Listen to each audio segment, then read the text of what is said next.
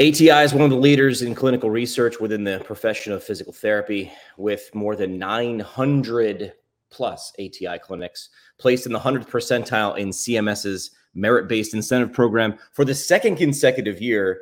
They know what they're doing, practicing at the top of their license. Go to atipt.com if you want to join their team and jumpstart your new career. That's atipt.com. Wouldn't be able to put the uh, the show on without one of our newest supporters. Uh, that's Physiotec.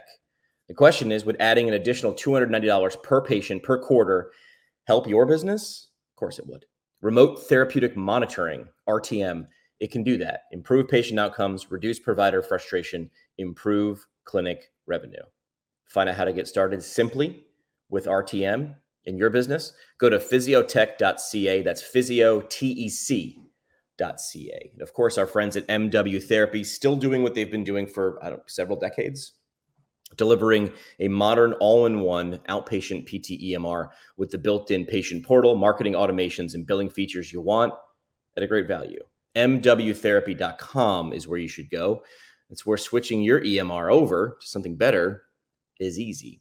Uh, very excited for you to hear this uh, conversation that I had with with Tara. Uh, the problem was we thought we were going to go in one direction and then we got into a rabbit hole. But listen, people, the rabbit hole, the tangents, that's where the good stuff is. So we went in because she jumped on Twitter and we got into some interaction and then I looked her up, which is what you do. Right? When you when you come across someone on social media and they say something you you love, you're interested in, and then you go to their bio which is important, right? I'm putting an asterisk by this. You go to their bio, you click their link, you see what's going on there which is a nod for why Jimmy's always ranting. Like, make sure your bio on any social media platform or website is buttoned up. Make sure it's very clear. That's that's for another time for me to rant on. But Tara and I got into it because I saw her on social media, looked her up, and she's got like 125, 130,000 subscribers on YouTube as a PT. And I'm like, whoa, whoa, whoa, what is she doing here? What is she creating? Because a lot of people are are gravitating towards it. A lot of it's it's resonating with a lot of people. So I kind of looked into it. And she's got just like a cool story. And if you know anything about me, man, I dig some cool stories. Uh, so let's kick into the episode uh, today. I'm pumped. Let me know what you thought of this. Please, you know, drop us a, a message on social media. Uh, and let us know you like this sort of content. And don't forget to subscribe to the podcast because without that, uh, you know, I can't pay rent. So thank you guys. Welcome back to PT Pintcast. Excited for another episode. Tara, I think we interacted on the Twitter a couple of weeks ago, and then I, I had never heard of you. And this is why the internet is awesome. There are a lot of reasons the internet is ridiculous and should be burned to the ground. But I think exactly. there are more positives than negatives. And I think it depends on how you're looking at it. And for me, meeting and learning from other people is an infinite positive of the internet. And if you can wade through the waters of Twitter, I know people call it a dumpster fire a lot, and there is, but there's a mute button. There's a mute right. and a bl- and a block button. A block button. you can also just selectively like uh, the best right. phrase, and I think I just tweeted this the other day, which was, and I got it from someone else, is I don't owe you the argument that you came here to have, and that has freed up so much yeah. time and. Ch- space in my chest and just loosened my shoulders so many times. So anyway, I don't know why I'm starting talking about Twitter, but that's where I came across. And I like to quick click on because you're only allowed one link in your bio on Twitter. And I'm always, hey, who's this? That's what we do. Who's this? What's this person about? And then I click to what you do, and I'm like, look at this woman who is doing something really, really cool. And I want to learn from her. And the ultimate cheat code to learn is come on the podcast, Let's have a drink. Let's do a thing. And uh, so that's how Tara uh, got here. So welcome to the podcast. Thanks. I'm happy to be here. I'm super excited. First, we get the the tough questions out of the way first, Tara. Sarah, do you do you have are you this is the pint cast? Are you having a beer right now or a drink? Are you drinking right now? I'm I'm I I brought my closest thing to a beer, that's and that's that's my uh kombucha. All right. we don't we don't discriminate. If it's an I said, listen, it's called pint cast, which is a unit of measurement. So you can have anything in your drink in your glass. That's okay. Got it. Uh, Got it. I'm I'm doing a Newberg Brewing Mega Boss. That's a local brewing company here, and I'm drinking out of one of my favorite uh, mugs. It's my I drink and I know things. If you're a Game of Thrones fan, this was Tyrion Lannister's greatest saying, and I made it sort of my own. So I made my own glass, and I said I drink. Nice. Uh, well, cheers to your kombucha, Tara. Thanks for coming on. All right. So, uh, first round brought to you by our friends at Owens Recovery Science. They're a single source for PTs looking for certification in personalized blood flow restriction rehabilitation training. Find them online at owensrecoveryscience.com. I've been doing that live read so long, Tara. I no longer need, need to read it. It is no longer a live read. Johnny Owens and the team have been sponsoring the show for so long. It has become part of like my being. I wake up in the morning and I say that the first thing before I get out of bed. Just my thing. I'm Um, impressed. So you said something, you have an idea. You said that leaving, or sorry, staying in the system of corporate PT, or you know, like you know, regular PT, was beneficial for your career. You might be one of the only people saying that. Well, staying in the system actually helped me, and I and I saw that about you, and I was like. I love when things are juxtaposed. Like you shouldn't. Everybody says this, and then Tara says everybody's zigging and Tara zags. I gotta know what's that mean? Why was the system? Why did the system help you? Absolutely. I mean, I started my career, I'm a neuro PT, so everything I do is in in the neuro world from scratch, from the beginning. And I've always been inpatient. And so you're always in a gym surrounded by 10 other therapists. And so I've always been in these environments that were super rich with like experienced PTs. And you can learn a lot from experienced PTs, even though they're not like all evidence based. So that was the biggest benefit. But then also, it just teaches you how to be how to t- manage your time. Like I have known from the beginning that I love treating patients. Like I don't want I didn't care about management. I hated doing the marketing stuff. I hated everything about it. So I just like gamified it. And it was like what can I cut corners on and get away with? And you know like how can I get my documentation down to the fastest amount of t- least amount of time possible so that I can spend the most amount of time with my patients. And so the good thing about inpatient was that you don't really the productivity is, is isn't like a real thing. It's really just to make sure you're staying busy Sure. um, bec- because of bundle payments and stuff with inpatient. Then I went to outpatient for um, the five years before I left corporate, and and that's what tainted me a little bit. But I would say inpatient. I think everyone should start inpatient. You're just exposed to so much. You're exposed to managing different managers, how they manage. You are exposed to billing. And so you do learn the financial side of healthcare a little bit. But I just went back to like my gamification. I hate all this BS. I want to spend an hour with each patient because I'm in neuro. We didn't have to double book, but we had a, we had a pretty high productivity stat, standard. You couldn't have cancellations or else you were done for the week. I mean, one cancellation To- Wow. 90% productivity standard. So what did I do? I figured out how to read my patients. I knew who was going to cancel. I knew who was borderline canceling. I always had a wait list. I knew to where I knew who to call, who wanted to come into therapy, wanted to get there three times a weekend. And and, and then I figured out a, a different way to document where I just got I started all my notes in the morning. I, you know, if they added a new checkbox or added a new narrative box or something, I just was like gamified it. Okay, this Right. this dumb section they want us to now fill out. How do I get this done in the fastest amount of time? Because it has nothing to do with patient care. All for the fat, all so that I could spend the most amount of time with patients. And then I had this aha moment was that like I could do this without the system and just not have to gamify everything. And so that's what kind of like led me to leave. And it was the best decision I could have made for right, myself. Before uh, before we go to where you went next, right? Because I love the fact that you're like, this is how the system benefited me, right? Because you did that for 13 years. And I Mhm. think the system benefited you from what you're describing there. I think the same system could crush people.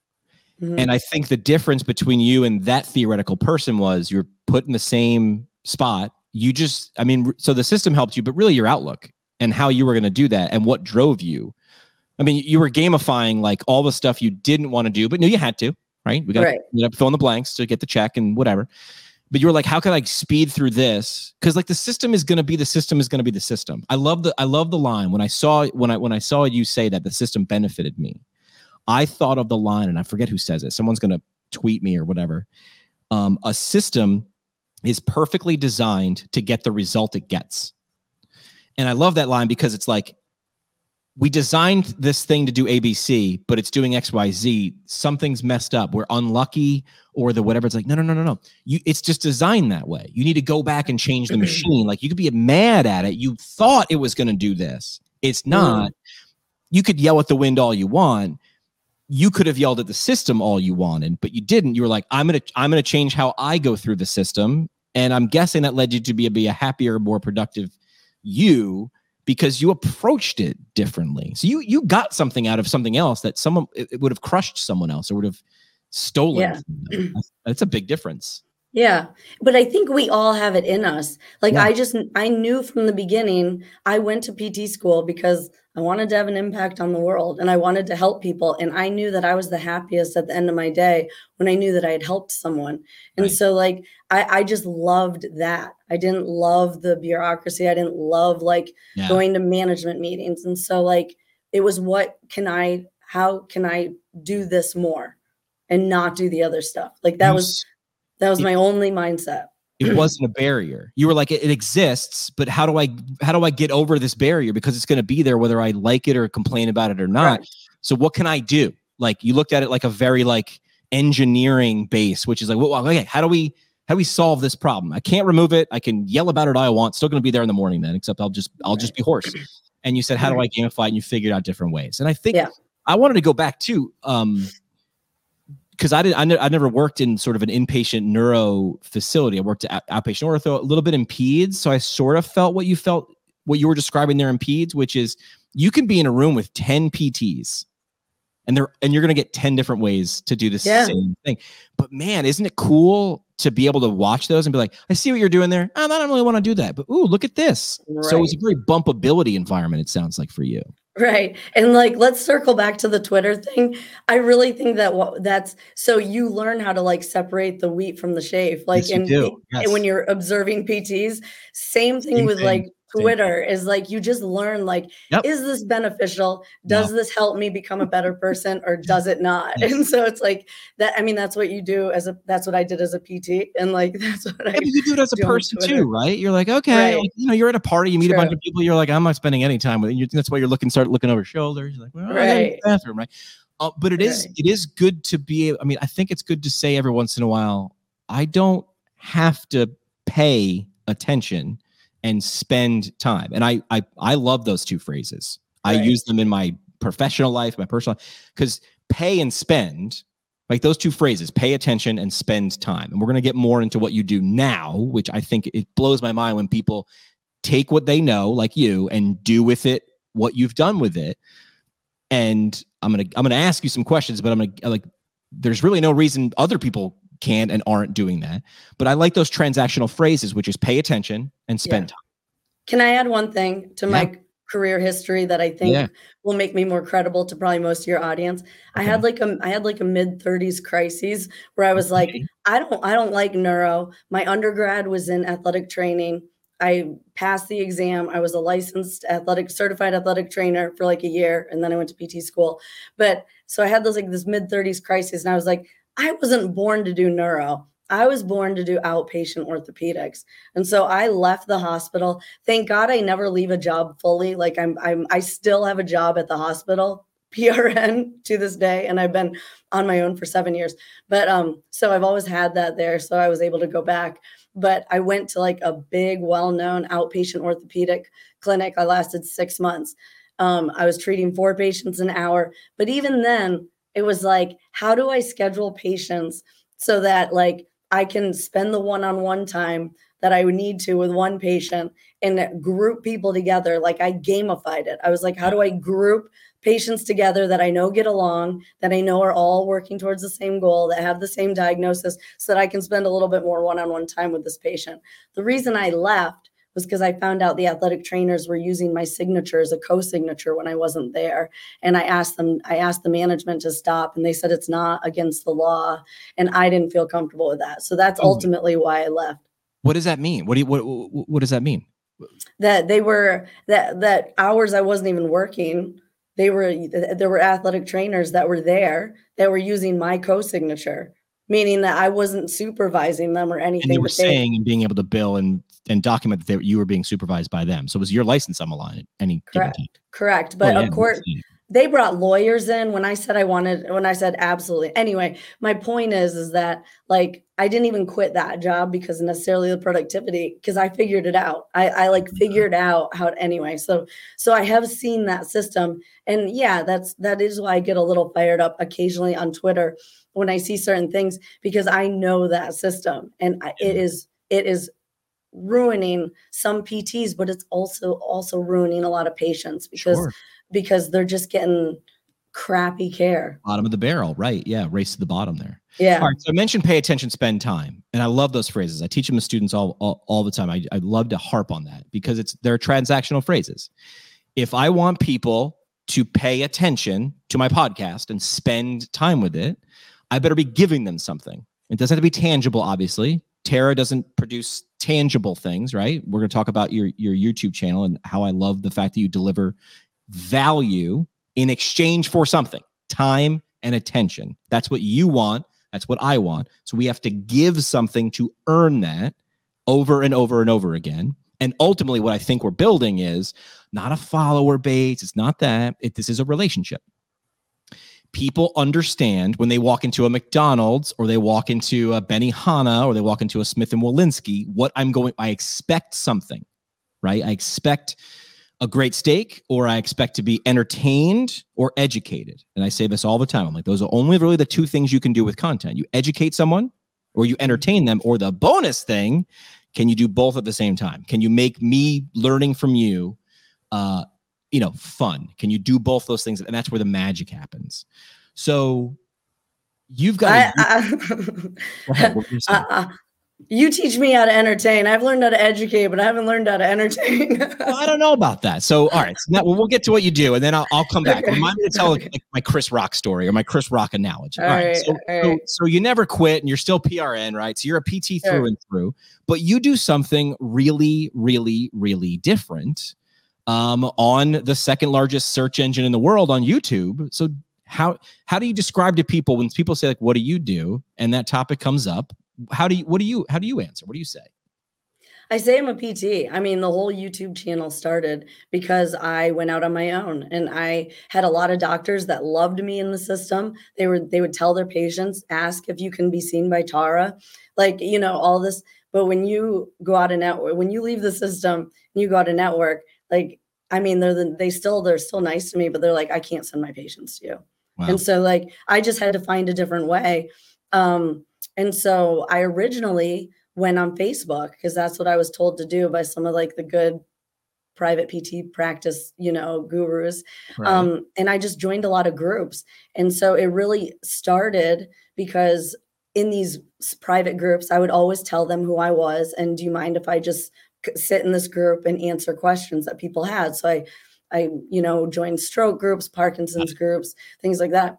And like the questions they were asking, I couldn't answer in like a Facebook post. And so I ah. started making videos on them. And so that's, and then I would just post the video.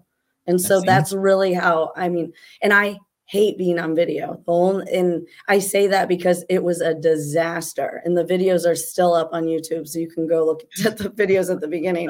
but it was a hot mess. Um, like I don't know, I'm a fumbling idiot when a camera comes on, but so I just um, but I had a bigger purpose. Is like I, I saw a patient in front of me that asked a question, had a problem, and I wanted to answer that person. And so I just started like envisioning that person there, getting the camera on and answering that question and posting those on Facebook and in these groups. I didn't even post them a lot, like publicly to my channel. I, I don't know why.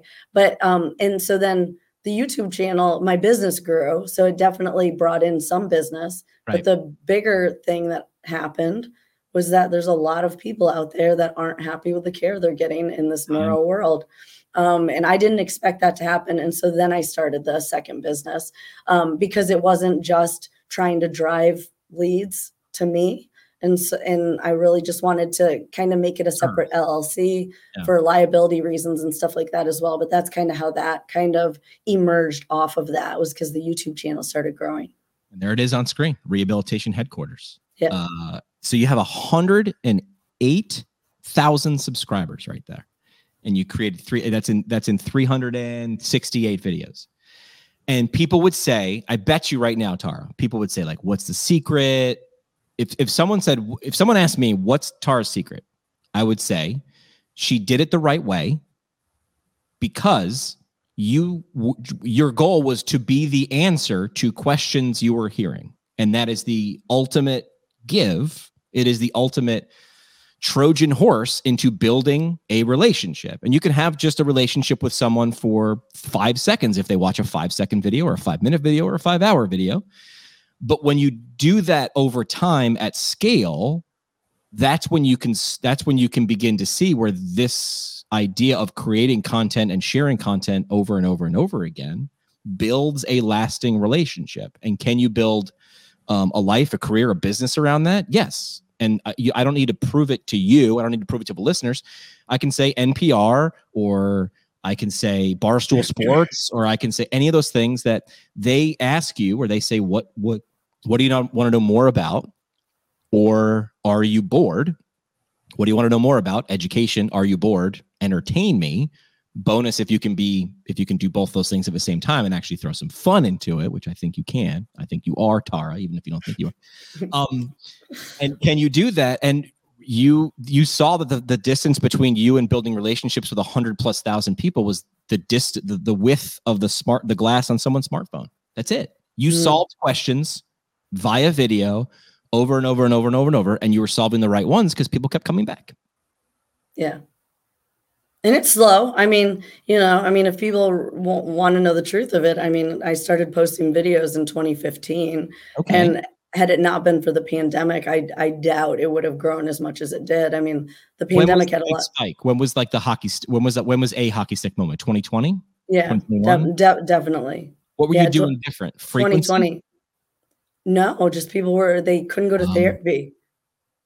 I mean, they had no, they, it was, it was horrible what we did to people. It was just horrible. I mean, you're just like, okay, just a phone call. You're, we'll call you when we, we reopen, you know, and these are people that had just had strokes. Right. You know, so they were desperate. So I, I think because I definitely, it, it, there was a dramatic, a dramatic increase in 2020. And, you know, I mean, I, I probably got a little bit better at my hashtags and stuff, but I, there's, there's nothing else that can attribute it to it. I probably had, I probably had 20,000. I probably had 20,000 subscribers before 2020.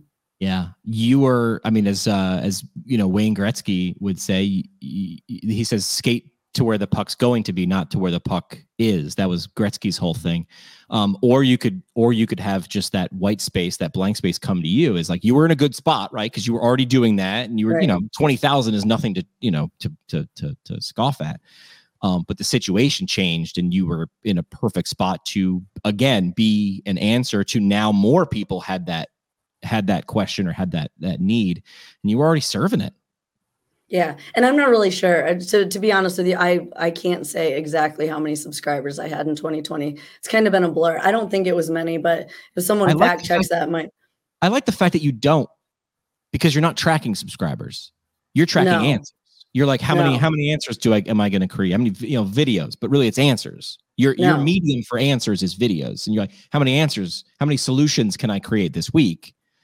And that's why that's why you have 105,000, right? Like that's the answer. It's not you just said like I'm not good with the you know I'm probably got better with hashtag. Those those are 10 10% tweaks right? There's yeah. there's there's things that 10x your business or 10x anything, and there's things that 10% increase things. And hashtags and things they're important, right? They're they're probably 10% things, right? Getting a really badass camera that's a 10% thing, right?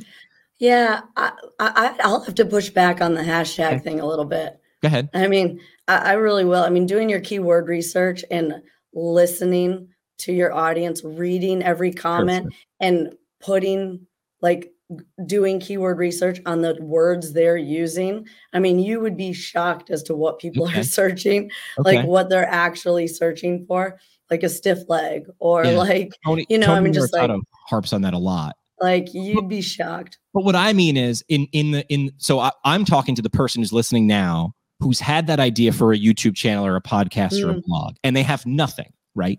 A lot of times those people get hung up on, I don't know how to do the hashtag and the SEO. Oh yeah, yeah, and I'm like, yeah. start, start, No. start, start, start, start. Do your first 50 videos, your first 50 episodes. Start, start, start.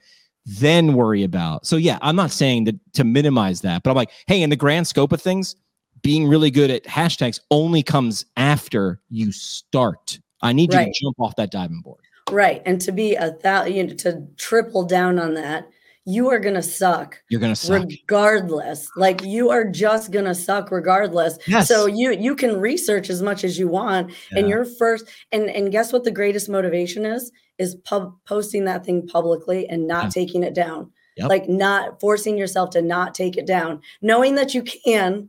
That's so you can No. get started, but just make a non-negotiable with yourself that I'm going to post this. I'm not going to take it down because embarrassment is the biggest motivator. It is.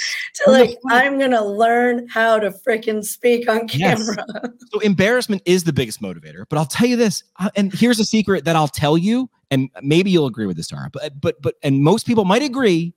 It'll still bother you. No one's really going to judge you as harshly as you're going Right, to judge yourself. Like, you're exactly, gonna think it's exactly. awful, and your friends are just going like, "Yeah, that was okay," and you're like, "Okay, I bumbled and I mumbled and this and my legs fell down." It's like, "Yeah, okay," but you have something. I mean, I tell I've told the story I think before on this podcast. I wanted to be a radio. I did the morning announcements in sixth grade, and all the hair on my 11 year old body stood up. I was like, I don't know what this is, mom, but I liked it. I liked talking in the little microphone behind the desk in the main office at, you know, when the bell rang.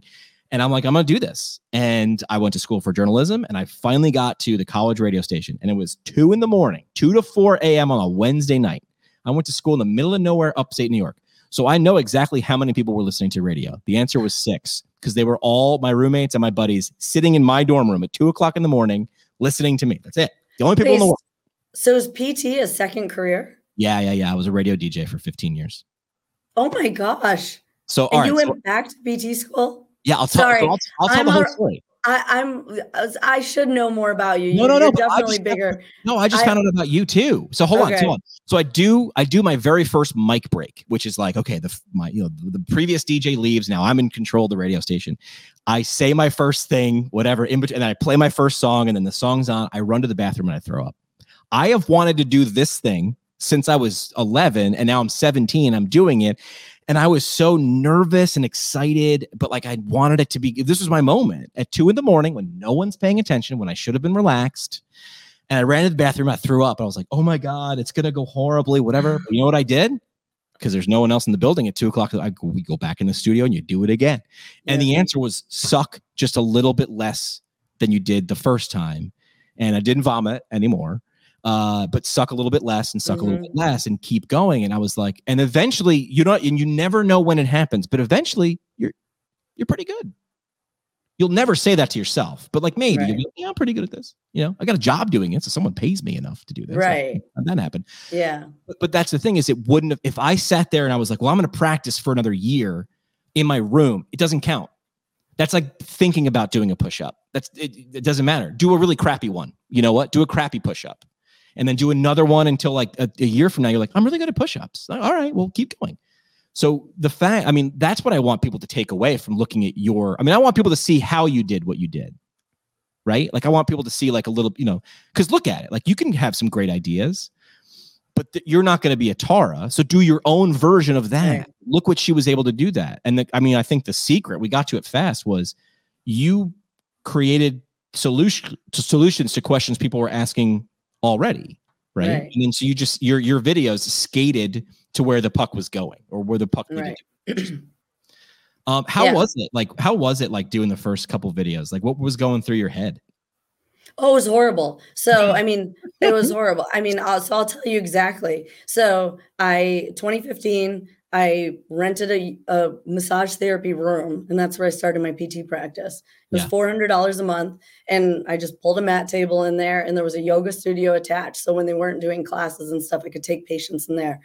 And um, I was like, I need to build this a little bit more. Um, and so we, if you want to, I don't know if it benefits your audience, but I can also talk about like the finances and how I Yeah, transitioned. Yeah. But um, I basically just went PRN at the hospital, maintained 20 hours, lived off of the 20 hours and didn't live off of anything that I was making from being a PT. So I, and I did that for a couple of years. I probably like a year.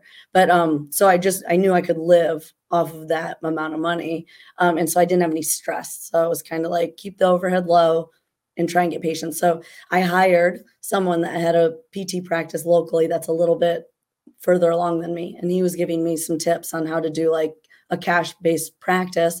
And um, he was like SEO. He set me up with this web guy. So I started to learn a little bit more about SEO and my website. And then I was like, so I was paying for ads and doing all this other stuff. And then like I was like, YouTube's a search engine. And and I'm very not tech anything, but I'm like, why am I not just like, or no, so first he was like, you got to make videos so that people know you and want to come see Tara. And so, hot mess disaster. Hi, I'm a physical therapist. Like, I treat neurologic conditions. I can help you get better. it was like a hot mess. Um, but, and so I stopped. Like, that was my video experience. I was like, this is not for me, not for me. And so then I just was cold calling going to patients and working on my website SEO, blogging a lot because I knew blogging would drive traffic to my website. Um, and that was working well, but that also taught me about SEO and all that stuff. And then fast forward like a year and a half, two years, that's when I had this epiphany that like YouTube is a search engine. And if I'm doing all this with blogging and it's working and it's driving people to my website, like why not go d- directly to this. So that's and that's why I was like, okay, I got to take this seriously. And then during that time is when I was doing the Facebook thing, and those kind of merged at the same time. And so I was like, okay, let's try this again, and let's envision that person that's asking the question, and just re- pretend they're sitting in front of you and you're treating them. How would you how would you answer them? Which is what I wanted to do in these Facebook groups because these people were so misguided. Some of them weren't going to PT. Some of them, no offense to ortho PTs, but some of them were going to like orthopedic PTs that were saying like your quads are just weak, you know, and uh, like stuff like that. And so it was like stuff like that that I wanted to get the information out there. And I knew that in their area, these were the PTs they were going to be working with. And so I just wanted them to have like more insight into what their why their body was doing what it was doing and so they could become their own teachers and like if they understood how the body works, how the brain works, how neuroplasticity works. And that's what every video is, to this day is about that. Empower them to be able to go to the PTs that are in their area, get good physical therapy. A lot of them do get one-on-one, um, but they're but they're orthotherapists and be able to work as a team with their therapist to say, hey, I saw this thing and you know, like, what do you think about this? What do you think this will work for me that's what i want them to do with it so and, and so that's kind of where the the more the more emphasis on the videos kind of went yeah i mean I like to break everything down to the most basic parts. You created solutions. It happened to be in video. It could have been graphics. It could have been blogs. It was blogs for a while, right? I mean, I was working with a client, so I I, I work with organizations that want to do this. They're like, we, need to create content. How do we do that? And I'm like, listen, 15 years ago, you would have needed to create your own newspaper, right? You had to buy a press, right? You had to buy get an FCC license to have a radio station, an FCC license or or a cable network to create a TV station. And I'm like, now you can create all three from your laptop and probably either do it for free or do it for less than 100 bucks a pop. Have a TV station, a radio station, and a newspaper. So what are you? What's holding you back? And they're like, well, we don't know how to. I'm like, great suck, then suck less, then suck a little bit less, and suck less. And uh, you know, I, I think the turning point for this particular client call was I was I was reading the client, right? I'm reading the client, and he's like a little apprehensive, and I said, "Listen," and I won't say his name. Listen, John, best time to plant a tree is 20 years ago. Second best time's right now. Mm-hmm. That's it. This is the only one you control. So if you would have had, if you could have a thousand articles on your website, would you like that? Yeah. How many you got? Zero. Okay. One's mm-hmm. better. Two's great. We can have two by the end of the week. You know, we could have a podcast up and running where you have uh, 52 episodes uh, a, a year if you want, or 500, right? Because we can break that process down into how it actually happens. I mean, I used to sell a course. I, I launched a course because everybody in my ear was going, teach people how to podcast. Teach people. So this is the idea that you mentioned before we hit record whereas I'm going to start a, a podcast now. I'm going to be the barstool sports of physical therapy, right? I'm putting it into existence, like Tara said. I, I'm going to publish this episode. I'm not going to take it down. It might crash and burn. It might not. This might become Right. everything that I do, right?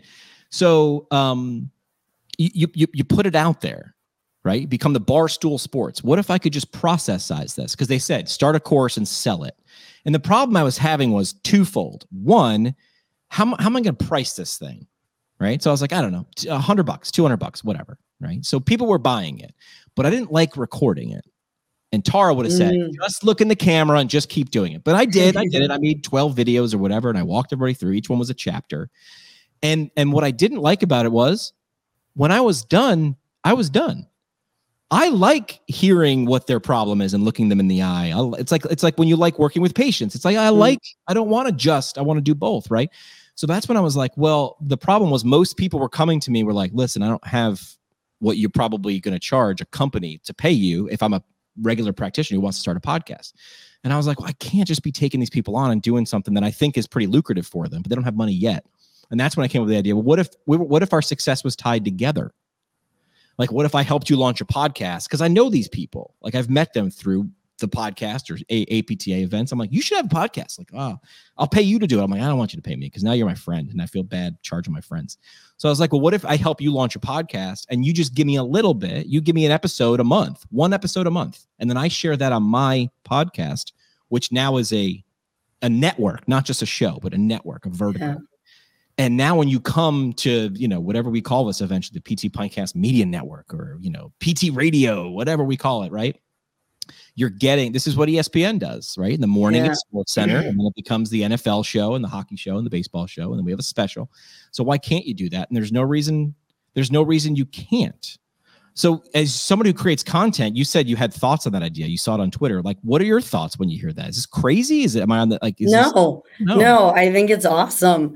Um, and the thing about Barstool Sports, and trust me, I don't, I don't, I'm not a sports fan. Uh, everything I follow is in industries I have no interest in because if they can get me interested, then they have a good system. They have a good platform. So, and that Barstool Sports is one of them. But they also have interactions. They gamify things. They have Nice. trivia, trivia night. They have like, you know, it's all encompassing as to how they get that subscriber base. And that's what I think the secret sauce is, is like building that community. I'm going to use a bad word. I'm going to use a bad word. The secret sauce is giving a shit. Like if you're True. having fun Yeah. doing it, Right. it's like so Seth Godin calls it I think I think it's Seth Godin, uh, Yeah. good business writer. He calls it the suck. Or Yeah. no, so he called it the the dip. Someone else called it the suck. The dip is like no matter what you're doing, radio DJ, uh, professional football player, whatever. Eventually, there's going to be like a like the dip. It's gonna like it's gonna start to suck. And if you really Right. like what you're doing, you'll plow through the suck or the dip. Like you'll plow through it. And if you're not going to, you probably don't give a shit. Like you, you probably don't love it. That sort of thing. So so find something you love. Tar didn't love video. And that's not, I don't think that's what Tar does. Tar doesn't do it. How she shares what she shares is video. But you do it because you like you like the fact that you you are a solution creator. Your medium that is best or your audience liked was video. right. But you were uncomfortable in the beginning, as most people are and continue to be. You think I like the sound of my own voice? I mean, I like talking, but I don't Oh. love the sound of my own voice. I hate, I hate my voice. It's a, equal. It's bad today because something's going on with it. But oh, I hate it. I, I edit once. I don't even play them back. Good. I don't. don't. I don't. I don't even look them back. I like. I get to. Do you edit your own? it. Yeah, I need an You editor. You haven't thought about. You're at hundred thousand subscribers. You don't. You haven't thought about offloading that. I've tried. I've To hired whom? people. I, I've hired a ton of different people on Upwork, on Fiverr. So you didn't mean, like the quality. They're, they're just someone needs to understand medical a little bit. Ooh, I Like you know they just need a little bit of, uh, uh, so i even asked now do you have have you do you have any other medical people that you vid do video editing for you know and and a lot of them want it cut. They want to know where you want the text. Right. you have to send them all the timestamps. By the time i do all that I could just- i just do it myself you know? Like i can put a text in in half a you know in three seconds.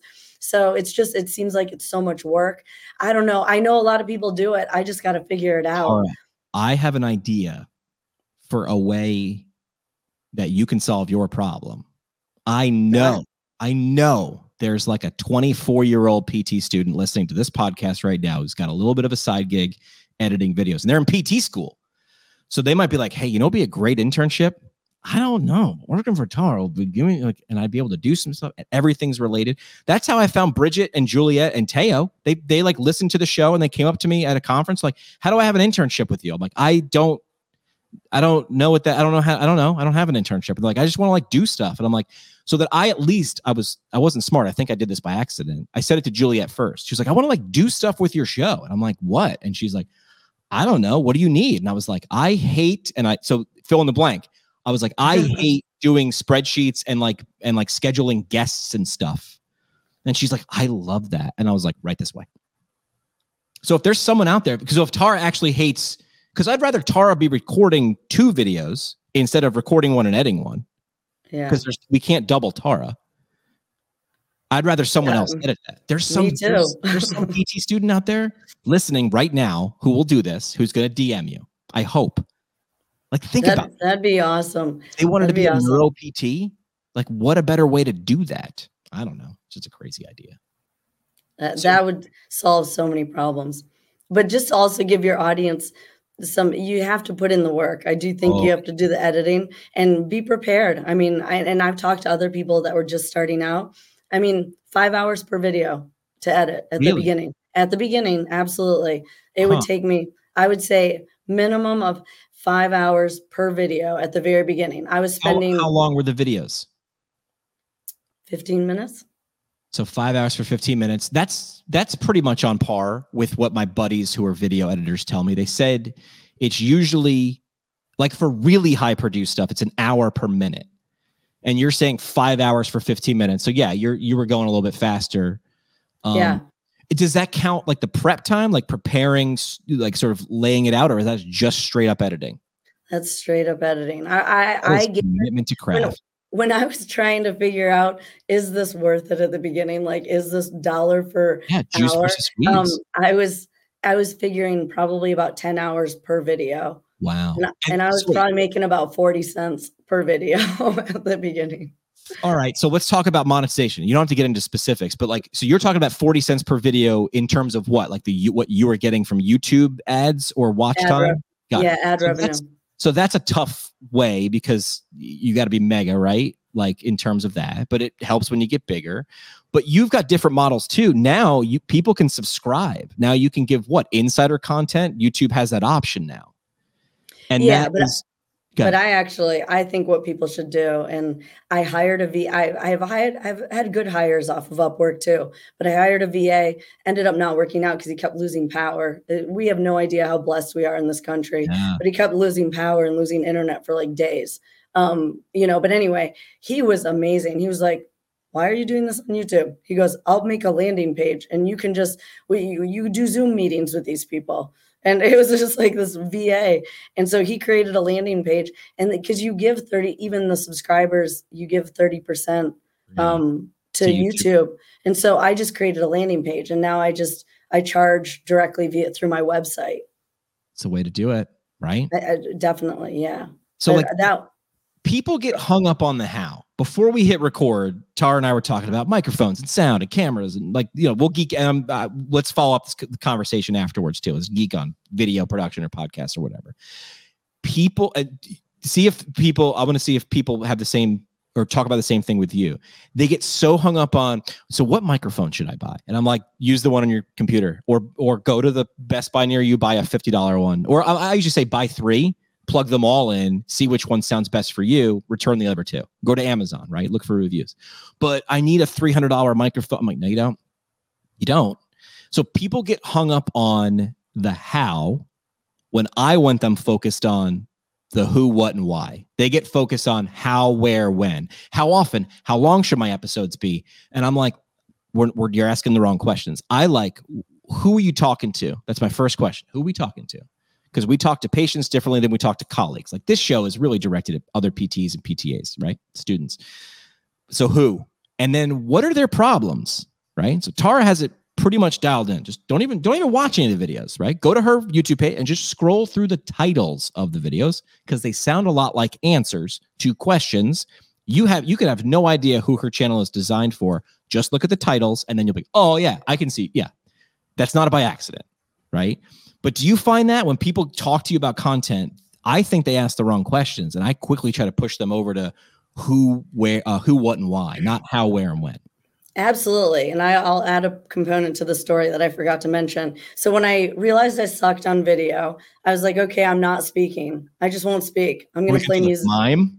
I'm going no. I was like, I will just text over the top of it. I will demonstrate an exercise and I will just text over the top of it. And so I did that for a while and it was beautiful. I didn't have to script anything. I would just put the text in afterwards. It was so nice. But then patients started saying, I can't read.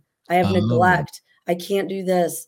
Like, you know, and so then I was like, crap. Like, so then that's when I really had to come back to that. But the reason I mention that is to this day, those videos, even though people like them the least, they probably make the most money. Really?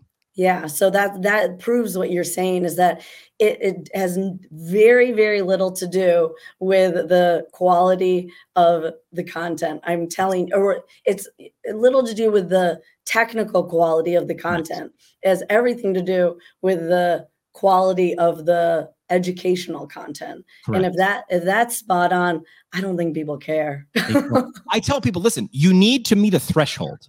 Like you need to just be above to the point where someone's like, his phone sounds really bad. Like you just yeah. it can't be an issue. It just needs to be above good enough where they don't hear that. Right. But right. I have a $300 microphone right now. It, it's it the only reason I have this is because I do voiceover work. I used to do voiceover work on the side. So I sort of needed it, right? So it paid for itself. But you just need to meet a minimum threshold, right? And this was also taught to me in PT school because I remember as a PT student coming in and I'm like, I want to go to a, a clinic with an AlterG and a laser yeah. force plate. And all the PTs, the good PTs anyway, were just like, okay, I see why you want the toys. I get it. But let me show you why you don't, because it takes so damn long to set the thing up. And honestly, the patient doesn't have a reimbursement. And honestly, you can get a better. And I was like, oh, yeah, it's not really about the toys. I get it. They look flashy. Look, I got buttons. I got whatever. I got, you know. This is the PT Pintcast. Uh, voiceover people doing that. And I started awesome. using that less and less. If you listen to my podcast over the last seven years, I had these things. Love the PT Pintcast? Yes, yes. Support the show by telling a friend or by leaving a review. That's awesome.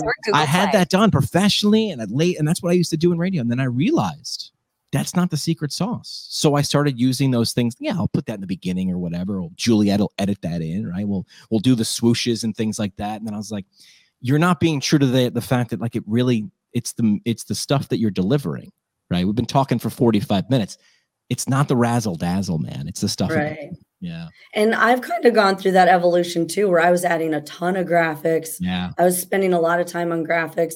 And um, I kind of tapered off that just because I, I am starting to not enjoy editing as much as I did. and I and and we're not during a pandemic, so I don't have that amount of time anymore. But yeah, and they still people still love them. Is I, is, is there a point where you could or would, would want to go full time and just do this 100% of the time? Um no, I've thought about that. Uh, I don't think I, I love treating patients, and it's I, I'm afraid I wouldn't be able to come up with the content. Fuels it, if, yeah. Fuels if it. I didn't treat, like, I mean, you know, they not. I would say fifty percent of my ideas come from treating patients. You mean fifty percent of your solutions come from actual problems? Right, exactly. Right. Yeah, but I would like it. Uh, my goal is to get to the point where I don't have to treat. Yeah. Like I can, I treat because I I want to. My my overhead's really small and my yeah. office isn't huge. Um, you know, and so it's not like a ton of overhead to keep that office and it's where I record my videos. So um, I can um hear the PT students who know how to edit video right now running to their keyboards. Like, I will edit your video. I want to learn. Or someone would you take someone who who knew a little but really wanted to and teach them to do it?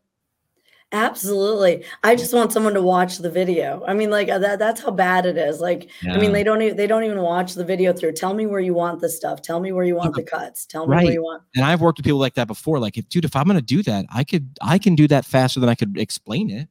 Right. Why would I pay you to do that? It ain't cutting is not a, there's not, a, there's a style to it. Like I, I taught Juliet, she's going to edit this video yeah. and audio. When you hear that, I'll record it and then I was like, I, I did it for seven years. I mean, well, I did it for my entire career in radio. I'd edited stuff. And I was like, you know what I want to be doing? Not this part. But Juliet likes, uh, she's like, I'll learn something. I was like, good. I'll spend a couple weeks teaching you and then I can hand that off. And I'm like, there you go. There's a thing to do. Yeah, I guess the other problem is, is I'm not a very good communicator. So thank thank God for editing. I mean, because there, there's a lot of editing that goes on. There's a ton of editing. I mean, Really? The videos are probably about 45 minutes long and they get bro they get smashed down into 15 minutes. Yeah. Right, so, I mean, that's a little bit of a problem. Um, so what I would even do is I would do the first cut. Like I would I would get it down, get all the garbage out, get all me get all my tangents out, you know, and when I record stuff for Juliet, I literally just talk to her.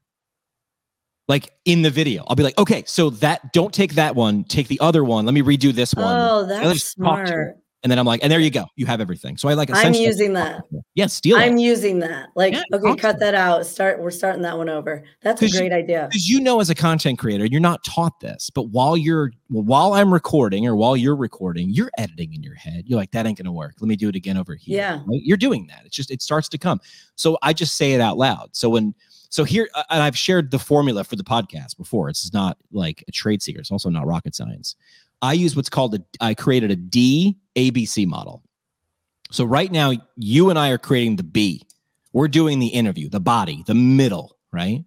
When we're done, I'm going to ask you what your parting shot is. You're going to give me something memorable. I'm going to play the clapping sound effects. And I'm like, hey, thanks so much. And welcome down. Thanks for coming to the show. We'll have you back soon. Blah, blah, blah, blah, blah. And then we're going to talk. I'm going to say, hey, thanks so much. Let's seriously connect after the show. And then when you hang up, I'm still going to be recording. I'm going to record the intro because now I know what we just talked about. And I'm going to go, oh my God, I can't wait for you to learn from Tara. She tells her story, but she's also going to give you some tactics on how maybe you want to level up your YouTube uh, uh, channel or maybe begin because that's what Tara says is the best idea. So I've already recorded the intro. There it is. Then I'm going to read some sponsors. That's the A. So I've recorded the A and the B. I have a pre-recorded Okay. C. That's the outro. This the C is the credits. That's the legal disclaimer, a sponsor or two, and uh, like and subscribe. The D is Juliet's going to watch this video. She's watching this right now. It's very weird for Juliet because we're talking about her too. she's going to look for what I call the eyebrow moment. And the eyebrow moment is she's listening to this while she's running or whatever. And sh- what I say, whenever you have something funny or when we really got into it and makes her go like, ooh, when she moves her eyebrows, take that 15, 20 second clip, put that in the very beginning. That's the D. That's like, that's the thing. As soon as you hit play, it's like, and now we're into it. It's like, oh, it sort of excites the audience. It gets them right into the middle and it makes them wonder what, what, what context did that come up in? So it's the 15 second D, then the intro, a little sound effecty thing, right? For some production quality, then the interview. Not really, I tell her, don't edit any content out. This is a live radio show. We're recording this live, it's live to tape, and then put the generic ending on it and do it again. Why? Because for podcasting, the editing and stuff like that, the juice isn't worth the squeeze. Like me editing out ums and us, I'd rather just get better at talking and worry about the ums and us. For me, for podcasting. Listen, I googled that. You know what the secret is What? to not say um? Close your mouth between sentences. It's from it's it is Really? it is it is a re- I looked at I googled it because it was so annoying to I, you would be um, amazed how many ums I used to have to, and I wanted to learn how to stop saying it, and it works. It, So it is a close your mouth natural. It is. It, it's a physics thing. If you close your mouth, and it, sometimes it, it's sometimes it's because people are nervous, but Yes, if you're yes, confident what you're saying, but the closing the mouth that works. between sentences works. All right, I'll try. but that's the formula, right? So there it is. So I tell people all the time if you have something worth, if you have solutions to things people are asking questions about or problems people have, why are you not creating the solution online? It, it I'm not saying it needs to have a hundred thousand subscribe and be a, a revenue source. It doesn't have to be. Could be. You could just like doing it, right. and the world is better for it. So create. I- And I love doing this. I mean, you can is tell just by the way you talk about it that you like doing it. And you're Mhm. helping people. Look at that. People found people find you as a solution. So what advice would you give to someone who's like okay like i dig this. Like what's what's the baby steps to get them to the end of a diving board and make them at least dive into the shallow end? Well you should never dive into the shallow end of a pool. That's that's a head injury. But like to, to, to jump in a little bit do a cannonball. Well. I mean, you know, like it, I would say it depends where you're at in your career. I would Yeah. definitely spend five years in a system that sucks, even if it sucks. I mean, I just would. I mean, Yeah. I, you know, even that outpatient ortho job. Again, I left because I thought I was compromising my license. But having a but having a productivity standard, there are ways around it. Like I just think the it's eh, the invaluable it's just invaluable what you learn and even being managed or micromanaged you're learning how to manage people. You're you learning like. what you don't like. You're yeah. learning how you like to be communicated to yeah. right? So like you know um you like that you like it you like someone to tell you you're doing a good job every now and again you know before they dive in with the with the coaching or yep. whatever. You know what i mean? You just learn those things. So i would say that's step one. Step to and again i don't think going out on your own is for everyone. Um you know it's not. It's I, not for everybody. I i got myself in a good place financially. I got my bills down to almost zero. I paid off my mortgage. I you know like i did a lot of things to make sure i don't have kids. So i don't i don't have any dependents. I don't have people that rely on me. So i had a lot of things in place that made it ideal for me. And i would say what I did was some soul searching. When was that? Like 30, 35 ish. Um, that like I'm I'm really not a conformist. and it probably took me 20 years to realize that like really I'm I I I'm a rule follower because I'm a people pleaser. But what I ultimately learned was that like I don't like rules. Like me being like learning how to gamify the system was me learning how to like figure out how to work my way around the yeah. system. Yeah. You know what I mean? Like, and so for me, like what I learned about myself was for my own quality of life, it was like the best thing I could have done for me. But had I had dependents, had I had bills, had I had anything else that would have created stress based on like the income right. that would it wouldn't have been a good trade-off. Right. I ne- i never cared if i had one patient that week or if i had 10 patients that week. And then i started with that 20 hour prn job. I still work for that hospital. I'm so grateful to them. They still let me come in three hours a week a month just so i can keep my employed status. I get access to the medical library. There's yeah. a lot of reasons why i do that but um so i i'm blessed in that way that I have this opportunity to have this hospital job that let let me come in basically whenever. They would just tell me because it was I you know wherever the hospital's open 24 hours, so they would just divert me to the department that needed care at night. And so I'd go in at the end of my day. If I had more cancellations, I'd just go in earlier. Um, and so I did that. And then I just, you know, all I wanted to do was make what I was making in the hospital. I had no dreams outside of that. Yeah. I just want can I maintain my lifestyle and not be a slave to someone else? I know. I think and, a, I think a message of a story is you created it. No one was going to create it for you. Right, so you were like, yeah. I want this. And I'm yeah. gonna, I'm gonna to, to go full circle because one of the first things, one of the first words you kept repeating was gamify. like, I'm gonna gamify this. I know what I want. You set a goal, a clear goal, an achievable, right, specific, and you know, uh, attainable and measurable. You set a goal, Mm-hmm. And then you said, Well, I know you did an evaluation, self evaluation, and then you made a plan to get you from where you are to where you wanted to go. And Sounds then I would say, that, yeah. And so sorry, I go off on tangents. You just have to redirect me sometimes. But um, so then, and then the other thing that you can do while you're still working to like build your confidence or to like give you that evidence that you couldn't be successful is get a business license, create your LLC, start your website, like things that you can do to just be like, okay, like I can do this. I have the skills. Yeah, like I can kind of I can kind of see how this works. Like I feel like that and I did some of that like before I even quit full time. Like I created my business back then 2015 I thought business cards were necessary. So like created my business cards on Vistaprint or whatever it is. Yeah. Like I create I created a logo, I trademarked it. Like so I was like, okay, I I, I kind of have some business sense, and it's so little. It'll take like take you like three hours, but you're like, I have a business now, I, you know, and stuff. I think that stuff matters. Business is about solving problems and making relationships. Yeah, yeah. Solve problems, and the best way to do that is to make relationships and figure out whose problem, who has a problem that you can solve. I just had a meeting with a large organization. Why? Because I probably helped someone for free or did something or did a video or did a blog post or something that someone was like, this guy talks about that thing a lot. You should call him. And I was like, I'll talk. Let's go. You don't have to say much to get me on the phone. And then I'm like, I, and then, but I also treat job interviews. This wasn't a job interview, but it was like a consulting interview, right? I treat them all as interviews. I want to understand if I'm the right person for you. My goal is not to win an interview. You do not win an interview. Like I want people to approach it like that. I want to see if you are actually the right person, if I'm the right person for you, and if you're the right person for me. And if that is, if those answers are yes and yes, then we could possibly go forward. I look at it like that. I don't try to win people's business ever. I don't try to win anything. I try to make hey, sure I understand them and they understand me. I have a really dumb question that sure. I just had this aha moment. Are you a PT? Yeah. Oh, okay. I just had this moment. I'm like, You're like, what if this guy wasn't even a PT? He honed in on his profession. Because you went, you were like, okay, let me tell you tell you my story, and you talked about the DJ, oh, but you oh, didn't oh, talk oh, about the PT, oh. and then you were talking about all this business stuff, and I was like, right. maybe he just started this podcast. Okay, so the rest of the story is, I, I did an internship for Howard Stern after college. I worked for huge radio stations in New York.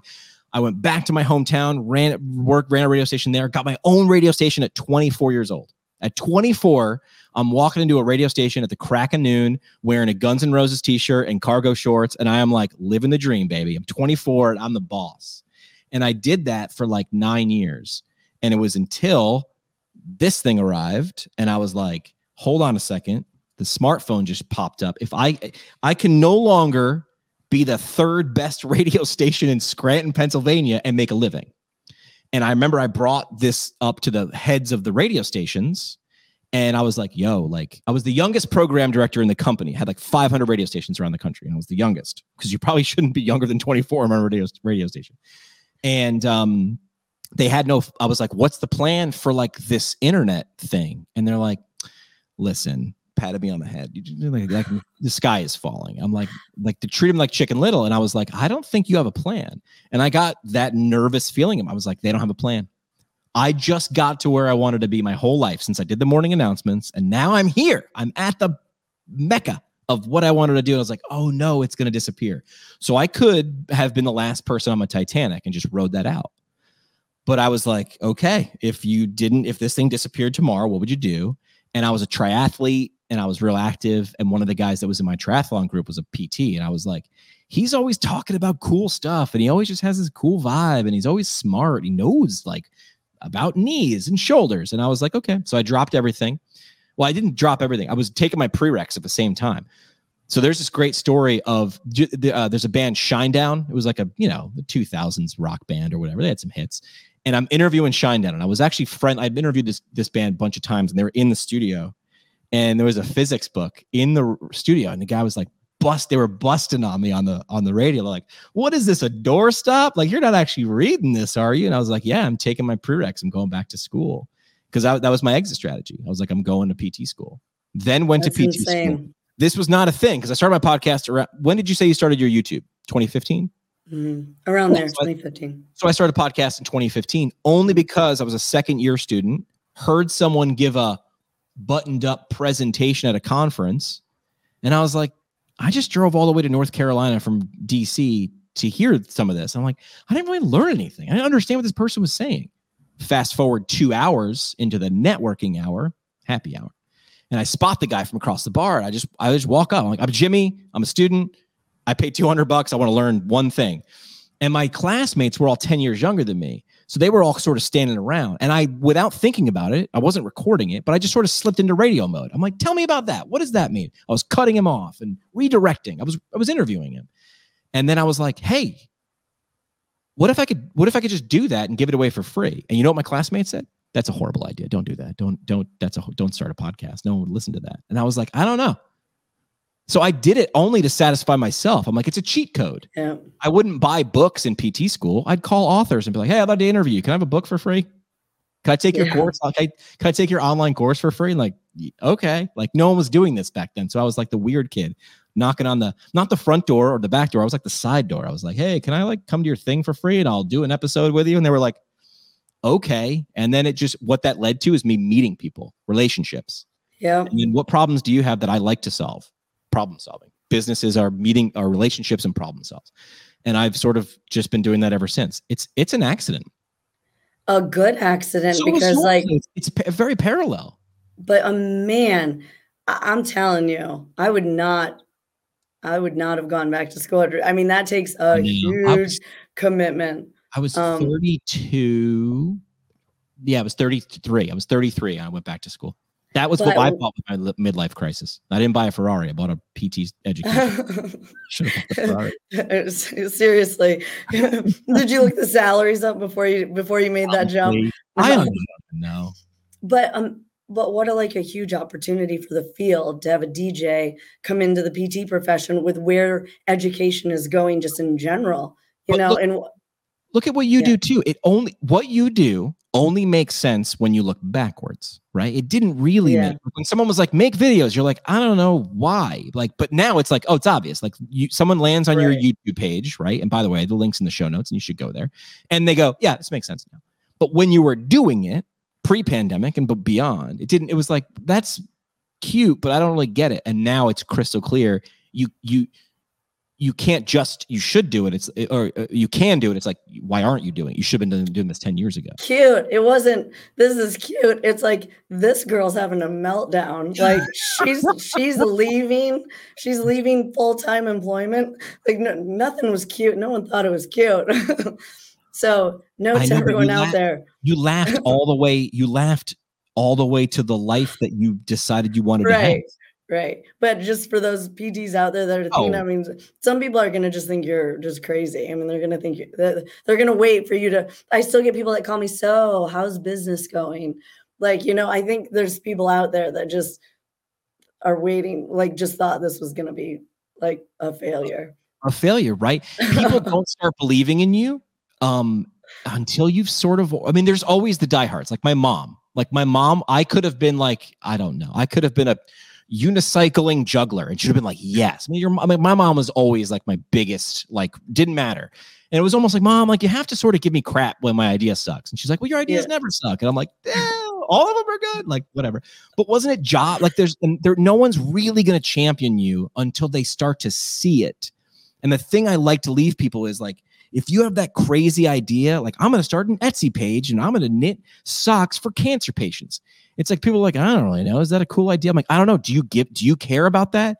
Then I don't know. Dive in and who find out later. Well, what did what did Jobs say? He's like, here's to the crazy ones, the misfits, the rebels, the trouble troublemakers, the round pegs in the square. It's like those are the ones that the, the the people who are crazy enough to think they can change the world are the ones who do. And I'm not saying a YouTube page or a podcast is going to change the world, but it could change a world. It could change one person's world.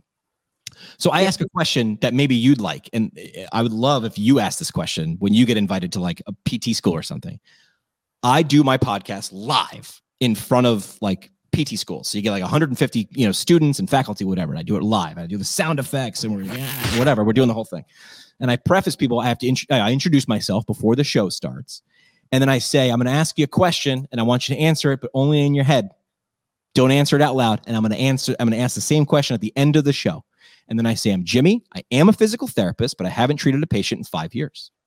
I work in a research lab in my full time day job, but I don't do research. And I feel like I educate people, but I do not work for a PT program. I host podcasts. Is Jimmy a real physical therapist? Don't answer out loud. And then I do the show. And then every, you know, the ending and we clap and yada, yada, yada. And then I say, you don't ever, ever answer out loud. But the question is if I do an episode with Tara that gets 5,000 listens across our profession, right? In the first week, and somebody hears something from that and it plants a seed, and then they create a YouTube channel or something, and that gets a billion followers, and 10 million people don't have back pain every year. Could I touch a patient without ever touching a patient? Because the ideas were locked up in those my guests' heads. I just helped take them out and make them digestible that someone else digested or ingested and then did something with it. And you have to do that over and over and over and over. So then my question is, can you touch a patient without ever touching a patient? Is Jimmy a real physical therapist? And of course, like, you know, I'm answering a question. I believe the answer is yes. I'm just Mhm. doing it a different way. So is Tara. So is Kelly Starrett. So is, you know, the people who develop whatever. Like there are people who do it different ways. You look for the people who don't like to follow the rules. Those are the ones who change things. Oh, I forgot. We do this thing on a show called Three Questions. Are you ready? Sure. On the hot seat with three questions on the PT Pintcast. See, sometimes I still use the sound effecty things uh, on the thing. All right, three questions uh, brought to you by our, our friends from Jackson Therapy, uh, providing awesome, awesome adventures in patient care for physical therapists who care about where they're going online at jacksontherapy.com. All right, so the first question on three questions uh, Who is someone the audience should learn more about? Very open ended, does not have to be in PT. It's just a chance for you to be like, this person does great stuff. More people should know about them. Um, well, uh, you know, not not that you need to know more about them, but like Miles Beckler is a like a great channel to follow on YouTube. Who's that? Um, if you, if, he basically um mar- is a marketing guy and so he just teaches you that's where i learned about like how to do your um thumbnails and big big letters big words. And you know like he just has like very good concrete ways to um get views. So views on videos um but then also he goes into like click funnels and stuff like that. And so it just exposed me a little bit more and he draws things out which is like really nice and i like to see that. So i feel like he yeah like for yeah like he's an educator. Yeah. And Is then fun? no that's not my fun one but uh, for fun now and then i follow a few channels of not industry related to just learn how to like be better on camera Right. and like mkbhd is like a tech guy i hate tech and What the reason I- M what? M. m mkbhd I'm already on there. I'm following. Go. I like it. yeah yeah he's like he's got like 10 million followers 16. or 16 yeah um because i hate tech i mean honestly i hate anything that has to be plugged in and the fact that he can get me interested in like all this tech stuff he's a good enter you know he he, he knows how to do good video So, Educating yeah and entertaining, right? and fun. and fun Do you, do you think you are educational? I mean, the answer is do you think your content is educational? I, I fall more into the miles beckler camp But no, I'm, but you're, I'm educational yeah do you think you're fun? Um, I try and make it interesting so that people will watch, but I don't necessarily. I could do better. But Well, let me put it that way. So, so I, I think I promised to tell the Chris Rock analogy, right? So when I was in radio, I was not a morning guy; I was an afternoon guy. Afternoon guys are more quick; they jump in and out of songs, right? A lot of phone calls. Morning guys turn the microphone on and they talk for hours. Now I'm like a morning guy because I have a podcast. We have we could have an hour and ten minute long episode, right? My morning guy taught me the difference between funny and fun. Chris Rock takes 18 months to two years to have enough content or enough enough material to do an hour long special. That's that's a lot of squeeze for a little bit of juice, but he takes that juice and he puts it on a big stage, right?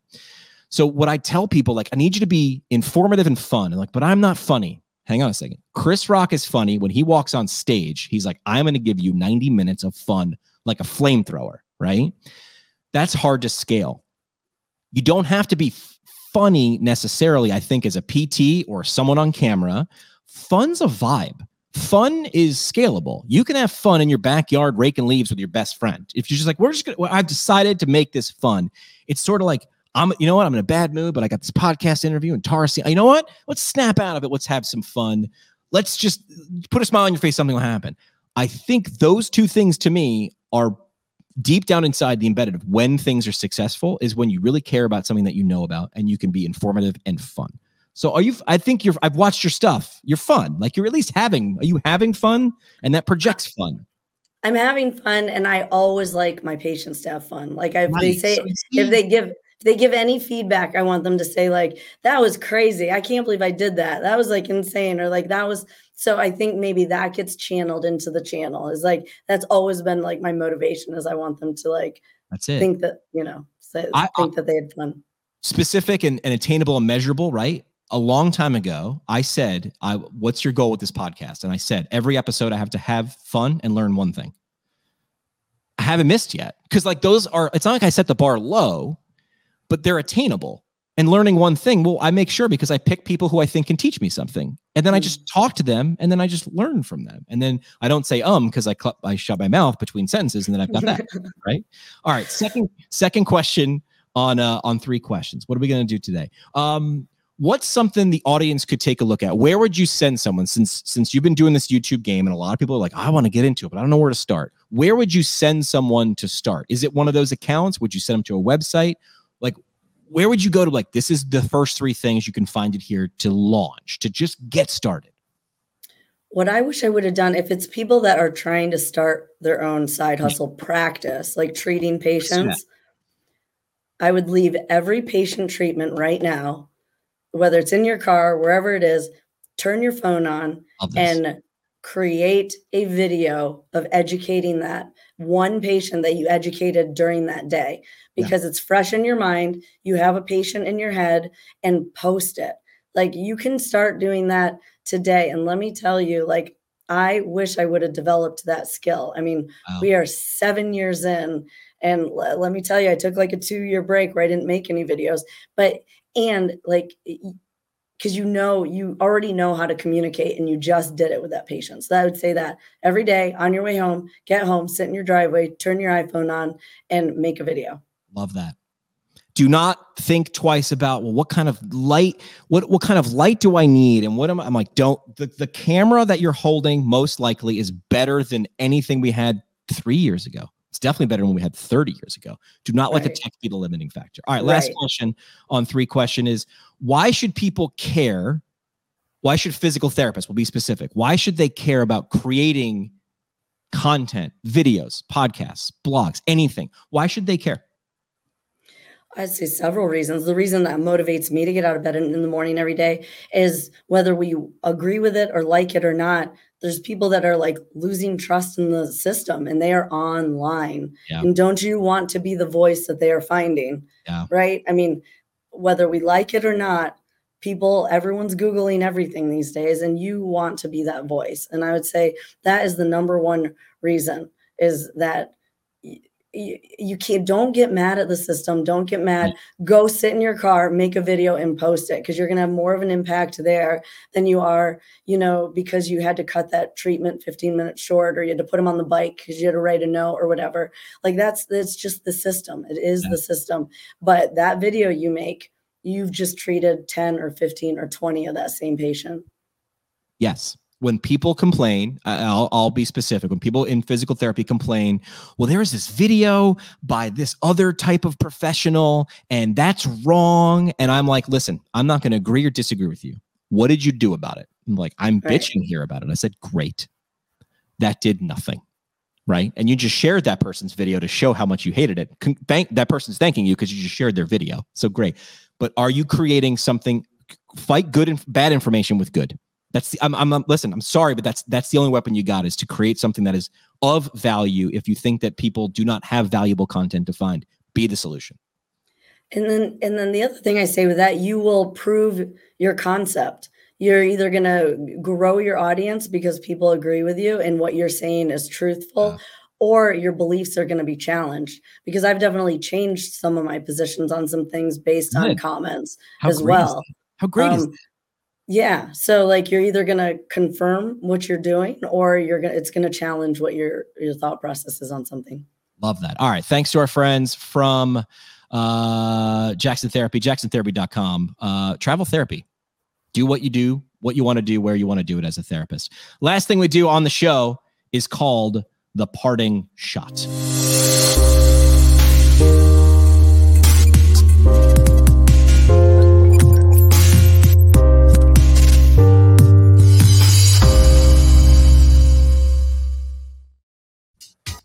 I bring in the fancy sound effects. Now, all right, parting shot brought to you by our friends from the Academy of Orthopedic Physical Therapy. Find them online at orthopt.org. They are the Academy of Orthopedic Physical Therapy. It sounds pretty legit. Uh, they've got their industry profession leading course, Current Concepts of Orthopedic Physical Therapy, in their seventh edition right now. You can get that and other educational offerings at orthopt.org. Tara, uh, parting shots, just your last chance for a mic drop moment uh, soapbox statement, whatever you want to leave with the audience. The, the the parting shot is up to you. What do you got? My motto in all my years of treating is don't complain, reframe. So reframe your situation. Um, you can complain about it; it's just wasted energy. Uh, if you're in the situation, you can't just quit your job tomorrow. So yeah, that would be I it. love that. Can't complain. Reframe. Uh, Tara, appreciate your time. Thank you for doing what you're doing. Somebody out there was like, "Oh, just bitching about something," and Tara's over here like, "I don't know. I'm gonna make another video to solve a problem. I'm not gonna complain about it." So you you do you. I'm gonna reframe though, right? Well, thank you. Thank you for all your advice too and all your suggestions. I really appreciate this opportunity. This was awesome. My All first podcast ever. Really? yeah. Really? Love Yeah. that. All right. Well, won't be the last. so- We'll bring you back. We say the best conversations happen at happy hour. Thanks for coming to ours.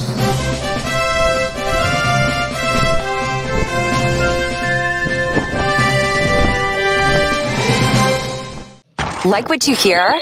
Tell a friend or leave a review on iTunes or Google Play. The show today is brought to you by the Brooks Institute of Higher Learning, an innovator in providing advanced post professional education. The Brooks IHL offers seven on site PT residencies, including orthopedics, women's health, geriatrics, pediatrics, sports, and neurology. As well as a neurologic OT fellowship, a competitive OMPT fellowship, and a speech therapy clinical fellowship. Therapists that complete a residency or fellowship through the Brooks IHL will markedly advance their knowledge and skills in a specialty area of practice. Learn more about how a residency or fellowship can help you advance your professional development at brooksihl.org. Our home on the internet. PTPintcast.com. Created by Build PT. Build PT provides marketing services specifically for private practice PTs. From website development and hosting Providing content marketing solutions. for PT clinics across the country See what Build PT can do for you today. at buildpt.com. The PT Pintcast is a product of PT Pintcast LLC. It is hosted and produced by PT Pintcast CEO Jim McKay and CBO Skye Donovan from Marymount University. We talk PT, drink beer, and record it. This has been another pour from the PT Pintcast. The PT Pintcast is intended for educational purposes only. No clinical decision making should be based solely on one source. While care is taken to ensure accuracy, factual errors can be present. More on the show at ptpintcast.com.